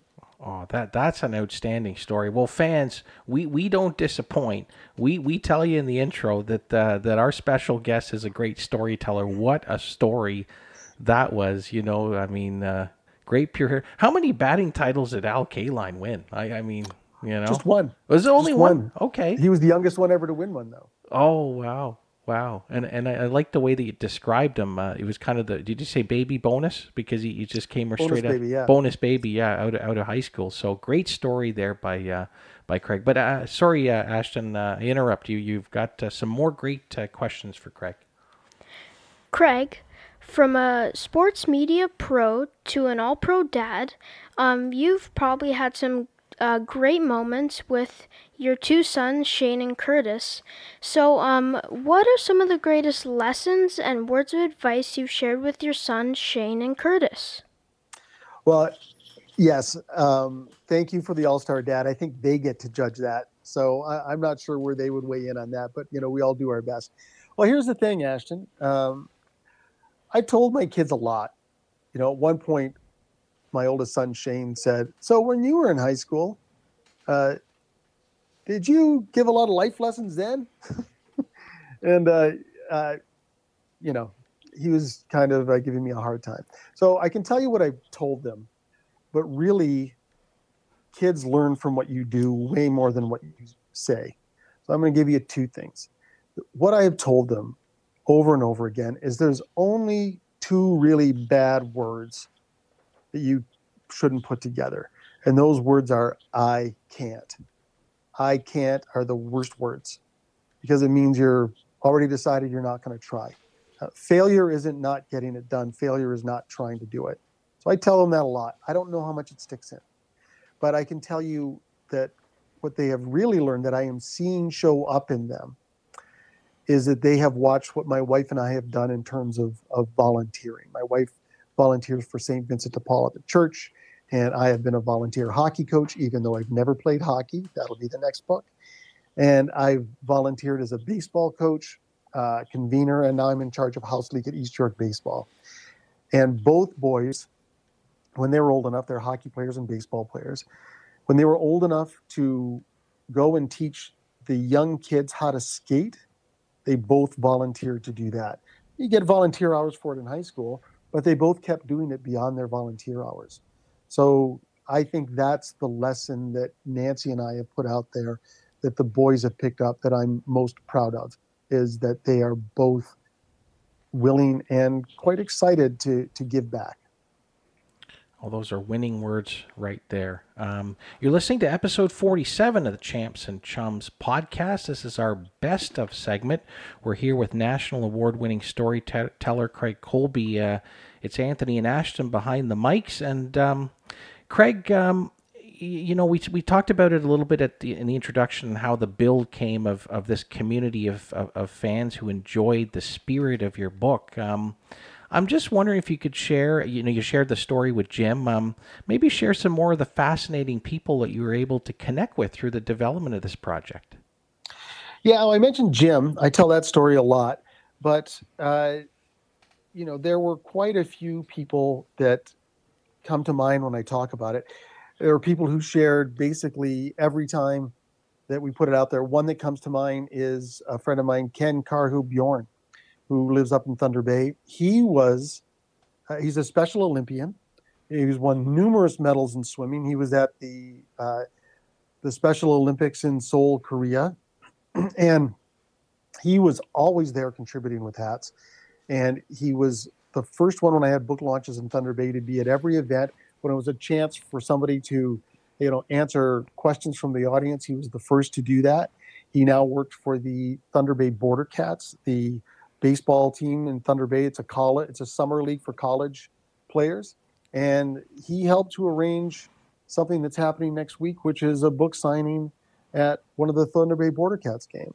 So I think knowing what Ken has overcome, you know, overcoming his handicap, not even treating it like a handicap, but also being so open-hearted and enthusiastic about, you know, my book and his hats. Uh, I think that's been, uh, you know, really humbling to have somebody that excited about what you're doing. Uh, Craig, with your award winning book, All Caps, you had the chance to share your favorite sports caps in your collection. And with that said, if you had to pick a gold, silver, or and bronze for your most favorite sports caps, what would they be and why? All right, Ashton, I'm going to answer that, but I, I think you need to give me the same when I'm done here. That okay? is, that a, a, deal? great deal. I love that. All I love that. Craig first and then Ashton to fall. I love that. I love that. All right, I have more than just baseball hats, but the team, the ones that I would pick are baseball hats because they're really part of the uniforms. So you see them more consistently designed than you do, you know, a football hat or a hockey hat. So I've picked all baseball hats. My bronze medal is a hat that shouldn't work, but it does. It's the Montreal Expos tricolor pinwheel hat. Love it. Love it. Usually, I'm not. I really don't enjoy white panel hats all that much. It's just personal taste. But I think the fact that they have three different colors all the way around, the only one I've seen like that, and that they played in an unusual stadium in a place that was new to baseball, I, I think that really helped the joyous playfulness of that hat. So I love the Montreal Expos hat. That's my bronze one. My silver is from a team that doesn't exist anymore. It's the Thunder Bay Whiskey Jacks. They were a semi, they were an independent professional team that operated in Thunder Bay from, I believe it was 1993 to 1998.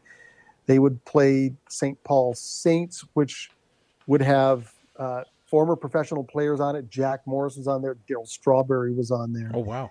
So they would come and play on the field where I played high school football. Um, And this one, Craig, is featured. I, I believe, I as I was uh, scanning through your great book, uh, that, that's in the book. You. oh yeah, that. yeah, yeah, yeah. Awesome. and it is a teal crown with a purple brim. It's got TB in purple with a baseball bat and uh, a whiskey jack on it. And the whiskey jack is also called a gray jay. It's a gray bird in the blue jay family, known for being very aggressive. And the hat is just beautiful, and the colors are very vibrant. So I love that. Uh, and fans, just so just so you know, page sixty-one of Craig Craig's great book here. Uh, Ashton and I are now looking at it, and uh, that is a smart-looking cap. That's a smart. yeah, looking there.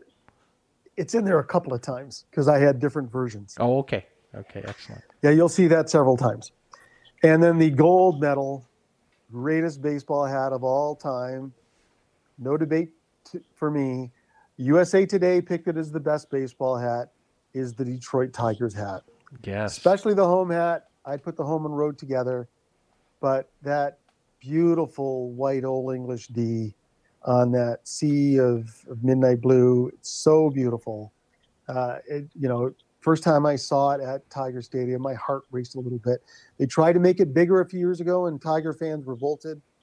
It's small enough to be a little understated, but that thing is a beauty. and then That's there, my gold medal. That that's awesome. Yeah, yeah, and and uh, fans, you'll you'll see as you as you read through this great book that uh, Craig's a big Tiger fan, and uh, you know you open your book uh, talking about what uh, the hat that you picked up at Comerica Park, and I I believe you gifted your your your sons with it, right? That was the intent that you wanted to pick one back up. If That was the intent. It was uh, one of those old plastic hats because that's all we Oh, could get okay. when we were kids. It was a plastic batting helmet. But it brought back all these memories of being young and carefree in Michigan. And I gave it to my kids, and they never wore it because it was a plastic batting helmet, and they had better hats and a little faster in the back, poked them in the head, and it just it wasn't infused with the memories and warm feelings yeah. for them that it was for me. That's right. That's right. Well, Ashton, I need your I need your bronze, silver, and gold. There, there we go. So Ashton, over to you. Craig had some real beauties there. So over to you on all of eleven years old now. You'll and actually this you know because as part of this show we're, we're you're going to hear some of this because we do a gold, silver, bronze, and father son free for all. But Ashton, let's share that with uh, with the fans for favorite sports cap for yourself. Okay, so my bronze would probably be, probably be um, my Brampton Minor baseball um, hat. Okay. well, why don't, you, why don't you tell Craig a little bit about that? Because that's very special for you. It has a, a great story because it means something special to you and, and your dad, too. Yeah, so uh, this year is my first year playing baseball in uh, House League, and um, I got this hat when um, I went to the to pick up my um, baseball equipment, and uh, you know it's a hat that's gonna stick with me forever because that that's my first this is my first season of playing, and I'm never for gonna never gonna forget this hat. Awesome. Very nice. Go to your silver, son. Okay, my silver would be um, the Blue Jays Baseball Academy hat. So um, Nice. There's a baseball academy that the Jays do during the the uh, summer, and uh, it's like this, I guess this light blue brim, and uh, it's, it's really really it's a really nice hat, and I I wear it most of the time to Jays games. And my gold would have to be the hat I'm wearing right now that I got for my birthday. The um, white a 92 hat uh, in the uh, Cooperstown collection. Well, and, and so, Craig, thanks for inviting Ashton to get into this great conversation. This is what I love about Father Son Fun Talk with great guests like Craig Colby. We kind of go all around. And so, I actually thought, though, Ashton, and Craig mentioned he went with sort of the baseball theme. I would have thought maybe like one of your first Raptors, like Raptors 905 hats. Uh, we're big fans of the Raptors 905. Where does that rank? Uh, that probably ranks at. I know this is not an option, but probably number four oh, because okay, so baseball's my favorite sport. outside right the gold, silver, yes. Ashton's a big baseball fan, Craig, and so all this, you know, having you on the show and and and, and working through your book and him looking at some of these photos and learning more about your bio, it's it's it's special, and it is special to to hear him talk about that that uh, that first hat because it means something to me. You know, I mean, it's kind of like he's always talked about wanting to play. And you know i said well you know what? You kind of have to look at it this spring. Put in the research. Look at uh, some of the leagues around here. Um, you know so he did that and i'm proud of you. So so that's really good. Uh, i'm proud of you too. excellent. Thank you. Um, okay.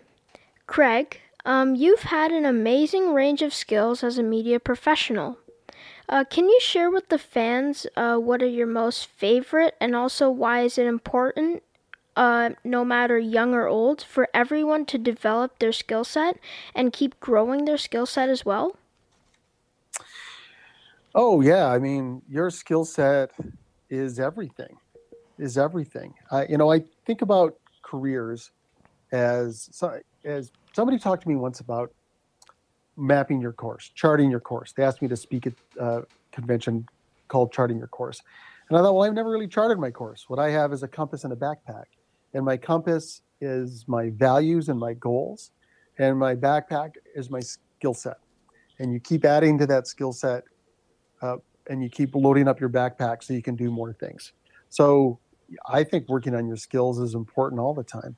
I would say the most favorite skill and the most important skill I could have in television is interviewing uh, by far. I think learning to listen to other people, uh, learning to let other people know you are listening to them, that you want to listen to them. That's by far the most important skill that I have because that will get you access to things you need to get access to uh, as a producer. That will get you information that you wouldn't have had otherwise and that helps you form connection with people. So I think learning the skills of interviewing, and it's a craft. It's a craft. It's things that can be learned. I learned it. Uh, I think interviewing is by far the most important thing you can learn. Uh, and I've trained people to interview too. Oh, that's tremendous words of wisdom there, and it kind of leads me into w- w- where I was going to go. But I, I think you covered it. But maybe you can put more some additional punctuation on that. Great, great form of words about being um, great at skills. But you are a, a, championship storyteller, and so what do you think? You know, to share with the fans, uh, what are some of those greatest assets one should have to, to sort of hone those skills as as a championship storyteller? I know I know you added you had some at the opening, but is is there more that you're thinking about there? Oh yeah, there's a lot. I mean, you have to be interested to be interesting. So be curious, and that comes into the interviewing as well. But to st- tell a story, you also have to be willing to be vulnerable. You know, people want to know the parts that hurt they want to know about your failures and what you did with them, how you handled them. The parts that people respond to most in this book are the parts when I'm most vulnerable. And I've been as vulnerable as I could. I had to go back to some very painful experiences and talk about what they were like for me. So if you're not really willing to be vulnerable about who you are and what you've done, it's going to be very difficult for people to relate to your story because we've all had difficult times. We've all failed at something. We've all been on the process of learning and haven't been quite there.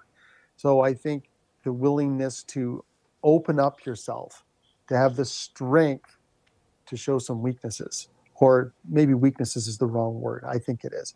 But ha- to have the strength to be vulnerable, to show that you are not afraid to let people see your journey. I think that's the most important thing you can do as a storyteller. That is just brilliant. Um, uh, Craig, this has been amazing already. The time has flown. Uh, we, we, do want to um, uh, squeeze in a couple more questions for our best of guest, Craig Colby. Um, and Craig, from from all the great experiences that you've had in sports, and, and you know that uh, wonderful way you've described storytelling and, and, and sports coverage. I mean, we all know that it's changed. I mean, it's even just the pandemic itself has just changed the way that sports coverage has, you know, in, invited themselves into the hearts and minds of people, how how they interact with sports, and um, what social media has done to to make things pretty unprecedented into this this wide world of sports coverage. Um, I wonder if you can share your perspectives on how you think sports coverage and storytelling of sports will will take shape uh, in, into the future. Well, I think with social media and with people getting their highlights and information directly from sources like players and leagues, I think it's going to be more personal with less intermediaries. You know, I worry for shows like SportsCenter, which I used to work on. You know, the curators, uh, when people can just go get what interests them, where does the place that puts them all together in one package for you live? You know, I think there's always going to be a great place for great writing. Documentaries seem to have come back, which makes me very happy. I've spent a lot of time working on documentaries, but I think it's going to be harder to do an objective doc because so much more is going to be controlled by the property owners. You know, LeBron James started his company uninterrupted so that athletes could talk directly to audiences without having to go through journalists. But journalists perform an important role in our society by putting things into perspective and giving them context and putting forth different ideas and opinions. So I worry that we're going to lose some of that, uh, some of that objectivity, some of that different perspective as we go through these things. You know, for storytelling itself, the media is going to change, where we get it from is going to change, but actually the elements of great storytelling really don't ever change. So I think just how it's going to be portrayed is going to be different. Now, those are some really wise words. There's that words you're sharing in terms of the the perspective. I mean, this whole element of journalism. You know, I'm, I'm a bit of a throwback myself too in terms of the other side when you know working with. Uh, great media people like you, whether it be on the writing side, uh, you know, reporting side, and um, yeah, that element of the Fifth Estate and is kind of it becomes challenged, and I think everybody everybody now. Um, you know they become this uh, this this citizen journalism. I think that's the the the, um, the terminology they use to say that anybody with holding a camera uh, or, or an eye, a smartphone today, anybody that's got a tripod, anybody that that they can start, as you say, just sort of bringing it personal to themselves. That intermediary is is, is lost. That that's really interesting. I mean, it's opened up wonderful opportunities for shows like yours, which I like a lot. You know, there's a lot more of that, uh, and that's a wonderful thing. But as we know, you know, you never get something without giving something up too. Yeah, so that's true. Uh, you know, it, it's it's a more open world for these things, and there's a lot of great stuff coming through that. Uh, of course, we're going to lose a little something too, and I hope we can hold on to the journalists. Great insights there, uh, Craig. Uh, well, uh, Ashton, you get the honors uh, for our uh, the last question for our special best of guest, Craig Colby. Ashton, take it away. Craig, what advice do you have for young kids looking to become a sports media executive and award winning author just like you? Ashton, what a great question. Listen, no matter what you want to do, it's always the same thing. It's one word passion. It's passion. If you have the passion to do something, the work doesn't really feel so much like work you know there are always good days and bad things in everything but if if you burn to do it if you have a passion to learn all about it then you will immerse yourself in those worlds be curious ask questions of the people with knowledge you know be humble to those people look for your mentors as you talked about make and maintain contacts know as many people as you can and stay in touch with them even just dropping a line here and there. Go for a coffee when you can. And as you said earlier, build a broad skill set and don't be afraid of change. When change comes, dive in. You know, be the person who goes with the wave, not get swept under it. Look for the opportunities in there. A lot of what you have already asked about today is the answer to your question. So have the passion and to use a phrase that we grew up in Thunder Bay with, just give her. Wow, what a world class finish to a fascinating interview. That's uh, Craig Colby, National Award winning storyteller. Craig, I, I, wanted to take this uh, spot here in the segment before we, um, we conclude is where can the fans who are listening to this get their hands on on all caps. Uh, what, what's sort of the best way? Should they go to the website, uh, colbyvision.net? Uh, what are some of the other ways they can uh, get their hands on this tremendous book? Well, it's available online anywhere people sell books online.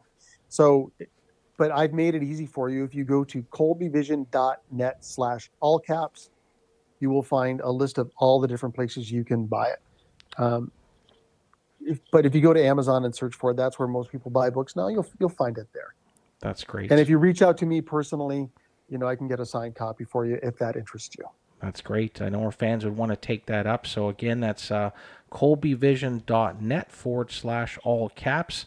They can go to where all great books are sold, including Amazon, to pick up this great book. And uh, uh, Craig, on behalf of Ashton and I, we want to thank you so much for giving your time. Um, your words have been absolutely sparkling today. They they've hit a nice chord with um, with what this show is all about. Father son fun talk about sports life and friendship, and um, you know from your wise words of saying instead of saying I can't, that's a bad word. Saying I can, I'm so impressed about that. We are going to hang on to this great analogy of uh, having a compass and a backpack full of values and attitudes and beliefs, along with the skill sets required You've given us so much to think about and uh, so much to celebrate. And before um, we conclude, I, I, also want a chance to uh, bring in my chum Ashton that wants to say, who wants to say a few words to you. Well, Craig, thank you for coming on the show. It's been an honor having you on. And uh, your book, All Caps, was an amazing, amazing project that you did uh, during the pandemic. And, uh, you know, that really made me think about my sports caps and how all of them, you know, have a story in their own unique way. So, Craig, thank you for coming on the show. It was my genuine pleasure. Thank you so much for having me on the show. I love what you're doing and just keep doing it. You guys are doing a fantastic job. Oh, that's fantastic to say. Thanks so much, Craig. Ashton, you're going to take us to break on episode 47. This ends our father son best of segment. More father son fun talk coming up. You're listening to the Champs and Chums podcast.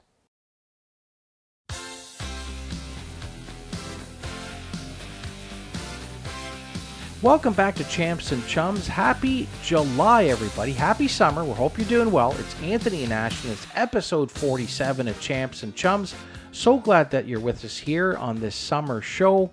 And um, Ashton, it's now time for our All Pro Go segment. And fans, just as a reminder, our All Pro Go segment is a Did You Know Sports Spotlight. That's where Ashton shines a spotlight on a sport or an activity uh, and we've had some really fine ones here, Ashton, and um, some have been uh, high and hard with heat. This one's kind of going in a bunch of different directions because, Ashton, what's our All Pro Go this segment? Our All Pro Go is wiffle ball. Wiffle ball. All right, tell all the fans a lot more about wiffle ball. Wiffle ball, a team sport developed in 1953 in Fairfield, Connecticut, is a scaled back variation of baseball designed for playing in a confined space. The sport is played using a perforated lightweight plastic ball and a long hollow plastic bat. Two teams of one to five players each attempt to advance imaginary runners to home plate and score uh, based on whether each batter places the ball on the field. The term wiffle ball may, be, may refer to the sport as a whole, or the ball used in the sport. Wiffle is wiffle is registered is a registered trademark of Wiffle Ball Inc. Um, and was de- de- derived from the slang word whiff, meaning to strike out. That's right. That's right. That's wiffle ball, everybody, and I mean, I did not know this, Ashton, but wiffle ball goes back to the earlier origins of 1953 when a gentleman by the name of David N. Mullaney at his home in Fairfield, Connecticut, he fans actually uh, sort of um, uh, hatched the concept of this whole thing about a wiffle ball. But um, but yeah, uh, Ashton, of course, during the pandemic, we um, I know we uh, Amazon seemed to be a great friend of the show, uh, a great friend of your dad's. I don't do it so much anymore, but yeah, uh, we got some wiffle balls from Amazon, and um, I mean, why don't you describe for the fans sort of what you think the benefit of using the wiffle balls are, and how you've enjoyed it, and and that kind of thing. And then, oh, sorry, I know you also wanted to mention, but we'll start there, and then you also wanted to mention that this whole idea of wiffle ball, meaning not just the ball itself, but a league actually has grown. So we could talk about that in a sec. But why don't you bring it back to the whole piece about the value and fun and what you find about a wiffle ball? Um, you know, wiffle ball is really fun.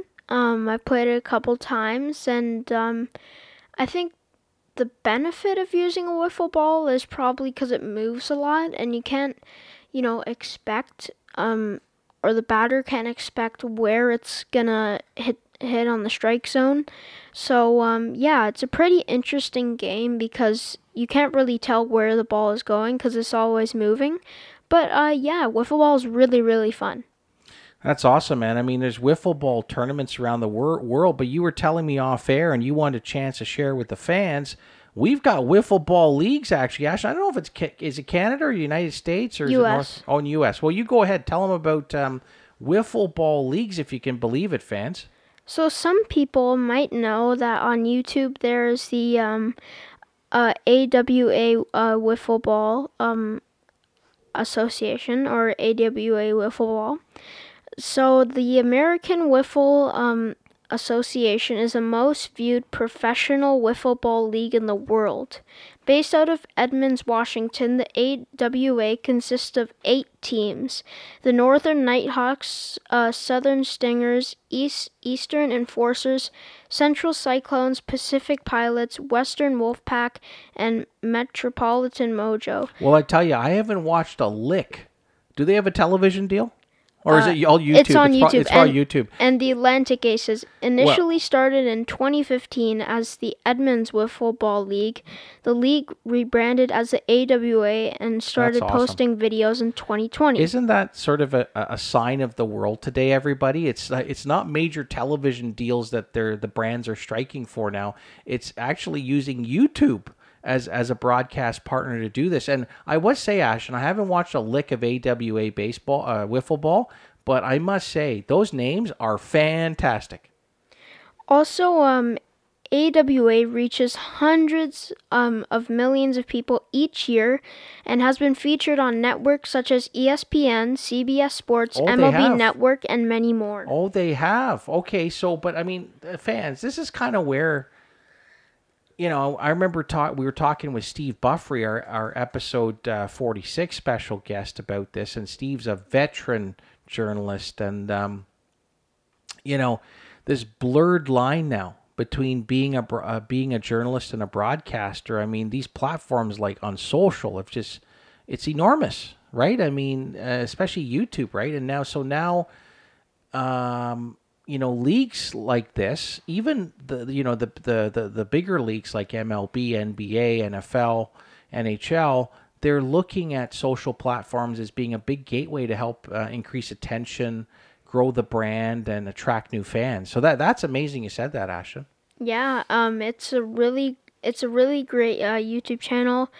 Uh, lots of fun. It's three innings, and um, Only three inning yeah, it's only three innings because um, they have they also like they broadcast other games too, in in their um in one video. Do they have a pregame show?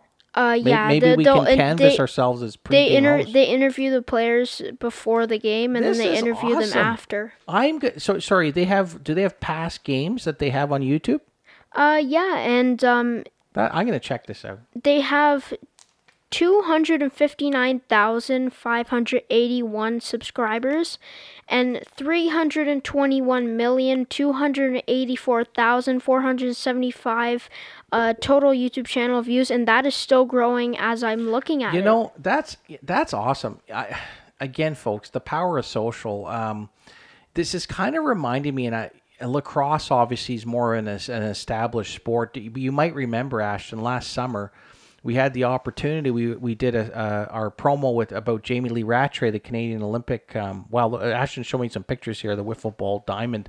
But um, what I was going to say is you kind of wonder with these i'm not going to i'm to call them middle of the road kind of sports um you know being able to use social to broadcast that stuff like i kind of wonder if the brampton excelsiors had had a youtube channel that could broadcast their games they would be even more popular you know um what do, what do you think Yeah, I mean, their ar- arena, it's kind of hidden.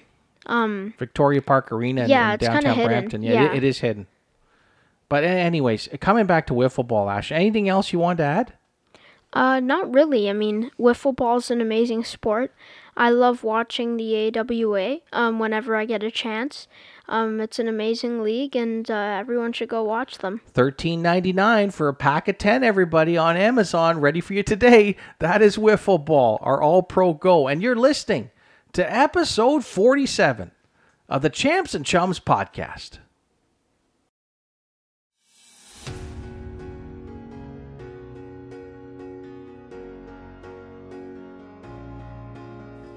Father Son Fun Talk. You're listening to episode 47 of the Champs and Chums podcast. So glad that you're with us here. Your co host, Anthony and Ashton, settling in on this great episode, summer episode of Champs and Chums. So glad that you're with us. And Ashton, it's now time for our signature segment. That's right, everybody. It's our Champs and Chums segment where we salute our stars on and off the field. Uh, this is where Ashton and I highlight a champ and chum for um, the segment. And so, all this great talk, everybody. We just had a, a great segment with our best of guest, Craig Colby, uh, talking about books and a great Canadian media, sports media pro like Craig. Um, you know, sharing obviously the inspiration be, behind all caps. It made your co host think a lot about, well, we actually have had a lot of Canadian um, uh, guests on the sh- well ca- Canadian guests on the show, champs and chums in their own right that have been in the book world as well too. So as part of this, we wanted to salute out to some champs and chums who've actually found a place in the world of Canadian books, have produced a book or books, some of them inspired by their own self success story and all their great journeys and, and tales along the way. And then some of Canadian um, champs and chums authors, those that have been on the show, that have written about inspiring themes that your champs and chums have always talked about here on the show, whether it be leadership, mentorship, education, participation, community, all these wonderful words uh, will be found in our champs and chums as we put a focus on uh, Canadian sports books and the champs and chums behind it. So, Ashton, ch- take it away for your first uh, champ and chum. Well, my first champ and chum is Lisa Bowes. What an outstanding guest that we had on episode uh, 26, I believe it was, Ashton. The incomparable uh, sports media pro Lisa Bowes uh, starred on uh, TSN, CTV, uh, broadcaster, play by play, features. Uh, she worked at the score. Um, what an incredible lady. And of course, she became a best selling author, Ashton, for her great Canadian book series. And you're going to tell the fans and remind them of what that is. Yeah, um, her amazing book series is uh, Lucy Tries. So in this series, um, there is a girl named Lucy, and she is trying many sports and getting good at it.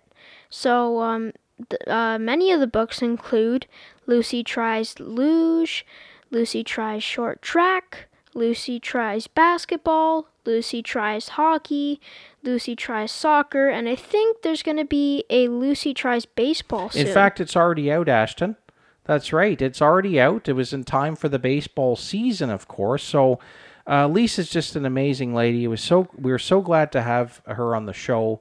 A uh, Canadian sports author doing well. Let's talk about that for a, uh, a sec. I mean, what do you think the value and impact is for her to develop a series like that? Lucy tries sports. What do you think the bigger message is there for all the readers that have enjoyed the great collection? Well, um, Lucy Tries is really sending a message um, about, you know, maybe you're not that good at a sport, but, you know, with a little bit of trying and a little bit of courage and a little bit of mo- motivation from the people you love, you can um, get really good at the sport. You hit the button right there. That's Lisa Bowes, great champ and chum, uh, friend of the show, uh, involved in the world as a Canadian author and doing some amazing things. Okay, over to Dad here for our next champ and chum in the whole world of Canadian sports books. And this one is self uh, acclaimed. This one is uh, beautiful in so many ways uh, because it is for our champ and chum uh, from episode 25, the great uh, Paul Rosen. Uh, Paul Rosen backstop Team Canada to a gold medal at the Paralympic Games in 2006. He's been to um, uh, three Olympics, multiple world championships, and if you don't know fans, his story about determination to effectively, as the book is called, never give up, the meaning of my life, the Paul Rosen story, is an incredible journey that takes you on all the ups, downs, thrills, chills, successes, disappointments, reality, and moreover, just great inspiration and warmth that he brings in his story. Ashton, you and I read the book uh, back and forth, and it's actually pr- uh, written in, together. Uh, this is Paul Rosen's life story by uh, a champ and chum from days gone by. We got to get uh, the Raj on the show. That's Roger Lajoie. I think we can get Roger on the show. But Ashton, why don't you talk a little bit about uh, you? You had a chance to meet Paul when you were a little baby and we got a chance to meet him as well too just before the episode. What, what, what's your thoughts about Rosie? A great Canadian book, um, Never Give Up: The Meaning of My Life, the Paul Rosen story. Well, he's an amazing guy. Uh, we got to go to Tim Hortons with him and uh, chat with him. And, uh, you know, he's a, an amazing guy to talk to. So nice, so caring. And uh, he, he, um, what he did with Team Canada was amazing. And, um, you know, uh, his goaltending on the uh, Team Canada Paralympics team will never be forgotten. Never be forgotten. Rosie, we love you, man. Uh, we're rooting for you too. Uh, just so you know, uh, shout out to Paul. Uh, he's lived, I think it's been almost 20 years with the prosthetic leg that he's had, and it's uh, it's wearing on him. It's actually really hampering his quality of life. Um, we sh- we shared it on social, everybody. If you get a chance, there's been um, someone who set up a GoFundMe page. The goal is to raise twenty thousand dollars. Ashton, do you realize it costs eighty thousand dollars to to get this kind of a prosthetic leg that Rosie requires? Yeah, these Um, prosthetic legs are really expensive these days. expensive, but I mean, it's much needed for a man that's done so much for so many. I mean, I can't tell you, it, it is it is countless the number of charitable things that he's done, even for your dear old dad as well too, speaking engagements, personal appearances, and so the the least we could do. Um, is uh, to help raise awareness of, of what he's going through right now. And I know right now, I believe they've raised about eight thousand dollars towards that goal of about twenty thousand. Um, and um, yeah, we love you, Rosie, and uh, another great example to shine a spotlight on a Canadian sports story that found itself in the written word and through books. Okay, good stuff. Over to our next champ and chum, Ashton. Uh, who would you like to share with the fans? My next champ and chum is Teresa Kruze. What an outstanding lady. That's uh, Teresa Kruze, uh, veteran sports media anchor, uh, tremendous producer, as uh, it was basically one of the forerunners for women in Canadian sports television. That's Teresa Kruze, our episode 43 guest. Um, and of course, with all her amazing talents, Ashton, she um, also was a best selling author for her book, The Incredibility Factor, which, what a great read that is. Uh, you, would want to pick it up. It's personal essays from some of the greatest leaders, uh, CEOs, top leaders, top minds in terms of uh, making impact and making a difference. So she, she goes into these uh, interviews that she's had with with some of the greats. I, I know one I enjoyed quite frankly was the media magnet there, um, J- Jim Pattison. So um, yeah, I mean, what an amazing guest she is, and I mean she gave us some real inspiring words there. And Ashton, she's a big fan of yours. Yeah, I mean, um, it was great to talk um, with her on uh, episode 43, and she's an amazing person. Uh, and as you were saying, Dad, the incredi- incredibility factor is um, about 30 stories and strategies every entrepreneur needs to know. You got it right there, man. That's right. How how could I not headline the fact that I think well, I think entrepreneurial uh, stories are always great because there's always a story about ambition, belief that the road is never going to be linear. It's not going to be straight. You're going to have your ups, you're going to have your downs, you're going to have your worries, you're going to have your triumphs. And Lisa, uh, Lisa, uh, Teresa told an amazing stories uh, through that book, The Incredibility Factor. So, a great Canadian sports media personality comes up with a great book inspiring those uh, through her words, through the wonderful book, Incredibility, Incredibility Factor. Um, okay, Ashton, it's now time to shine our spotlight on our final uh, special guest, a champ and chum who's been involved in the world of Canadian sports. And you would know this player. I would all I have to say is Maple Leaf forever. And when we think of the many Leafs have donned the jersey, um, many of them have gone on to do amazing things post career. We were very fortunate enough to get uh, Nick Kypreos, sports media personality, national sports media personality on Hockey Night in Canada, um, on Sportsnet, uh, 590 The Fan. Uh, many, many ventures uh, Kipper's been in. We were so fortunate to get him on the show. After uh, a great career, Stanley Cup champion, and of course his book, everybody, Undrafted, uh, which is a personal autobiography on how he made it through by actually uh, being just that, Ashton. He was undrafted, and the story of commitment, the journey he took from being a man that scored, I think it was almost 60 goals um, in in junior, to someone who had to kind of literally fight his way to make it to the big leagues and then ultimately hoist the Stanley Cup. I mean, that is a story and inspiration of a of a man that does good. Got a lot of time for Kipper. He was there on the team, of course, when I was there. And uh, and what were your impressions? Because you had a chance to meet Kipper in person as well, too, Ashton. About uh, our best of guest from episode uh, thirty seven. That was Nick Kypreos. Yeah, he's a really great guy, and um, it was a pretty um, uh, it was a great story on how we uh, met him in person. We were down at the Blue Jays game, and uh, I think my dad looked to his left or right. Well, not. I only heard the voice. Oh yeah, yeah, and um, he was like, "That is Nick Kypreos, Ashton," and So I leaned over yeah. and uh, you said, "Hey, Kipper," and then he and he turned around. and He said, "Hey, Anthony." Yeah, exactly. He's a Stanley Cup champion, uh, uh, fans, and he did it the right way. He put in the work, put in the effort. It's all in that wonderful book, Undrafted.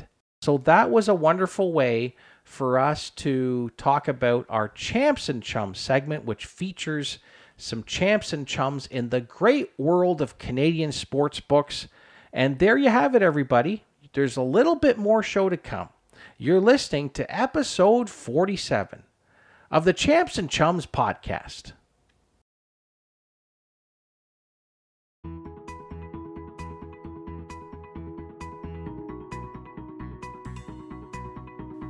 Welcome back to Champs and Chums. And Ashton, it's time to conclude what has been a fascinating episode 47 on Champs and Chums. And as I always do, for every episode, 47 deep of Champs and Chums, I always ask you, what did you learn today? Well, I learned more about your um, vintage hat collection. Well, wasn't that a great experience? And it actually um, plays back to a big thank you, which we'll get to in a sec. But I mean, that was all enabled by the great best of guest, uh, Craig Colby, uh, award winning storyteller. You don't want to miss um, checking out this book, everybody. All caps. It was winner of the prestigious Canadian Book Club Award uh, all caps, a great collection of personal stories of personal caps by um, by Craig, and um, yeah, I mean Ashton, I think that's what drove me to kind of go down to the basement here at our home and look through all of the wonderful um, lore and legend that were sports caps I had. So I want to thank you for asking me that question. Uh, what did I? Um, what did I? What did you learn? and you've kind of threw it back to me, I guess. Yeah. Okay, good stuff. Well, um, I actually want to toss it back to you then, because in every episode I kind of ask you, but um, I want to say what I learned today is I learned a heck of a lot more about wiffle ball. Mm-hmm. In fact, so much so, everybody, that I'm actually excited to, uh, when we finish this broadcast, I'm going to uh, go to the YouTube channel and check out some of these games. So, Ashton, I want to thank you for helping me learn more about wiffle ball. No problem. Well, it's been an awesome show, everybody. Uh, we've got lots of people to thank, as we always do, for making champs and chums power through the airwaves once a month for you, our great fans. Ashton, who we want to thank? We want to thank the Power Girls and Uncle Dennis who helped produce the show. Power Girls and Uncle Dennis, you have been there through day one, and you're still with us there. We so appreciate your love and support for everything you do to help us make champs and chums uh, come together for our fans every month.